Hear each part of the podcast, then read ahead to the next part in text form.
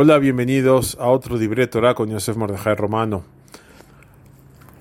Hay una prohibición conocida como la Shonara, que es, en breve, hablar mal del prójimo.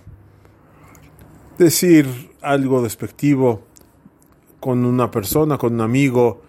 Una persona tiene un amigo y le dice, mira fulano de tal, qué mal se viste, qué mal arreglado está, o cualquier otra cosa aunque no sea en presencia de ese individuo, es entre dos personas y a lo mejor ni siquiera están cerca de él, también está prohibido. Esto es como conocido como la Shonara. Esto fue un ejemplo breve, pero realmente es un asunto muy extenso y se puede hablar horas y horas. Si analizamos la, el término la Shonara, literalmente se debe traducir como la lengua del malo.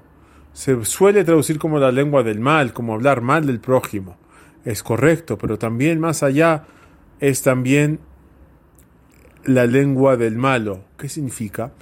Dice mi maestro Rabbi Mijael Pérez Shlita lo siguiente, cuando una persona habla mal, se está denigrando a sí mismo. Claro, obvio que denigra al prójimo. Yo hablo de fulano, ese fulano ante mis ojos y ante los ojos de aquel que me oyó, está denigrado, se, lo vemos de menos.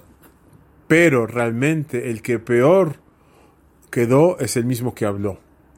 Si una persona de, se, se, se rebaja diciendo palabras groseras, hablando obscenidades, realmente él mismo se está denigrando, él mismo se está bajando, él mismo se está volviendo un hombre vil, y esto es lo que nos viene a enseñar el término de la Shona Ra.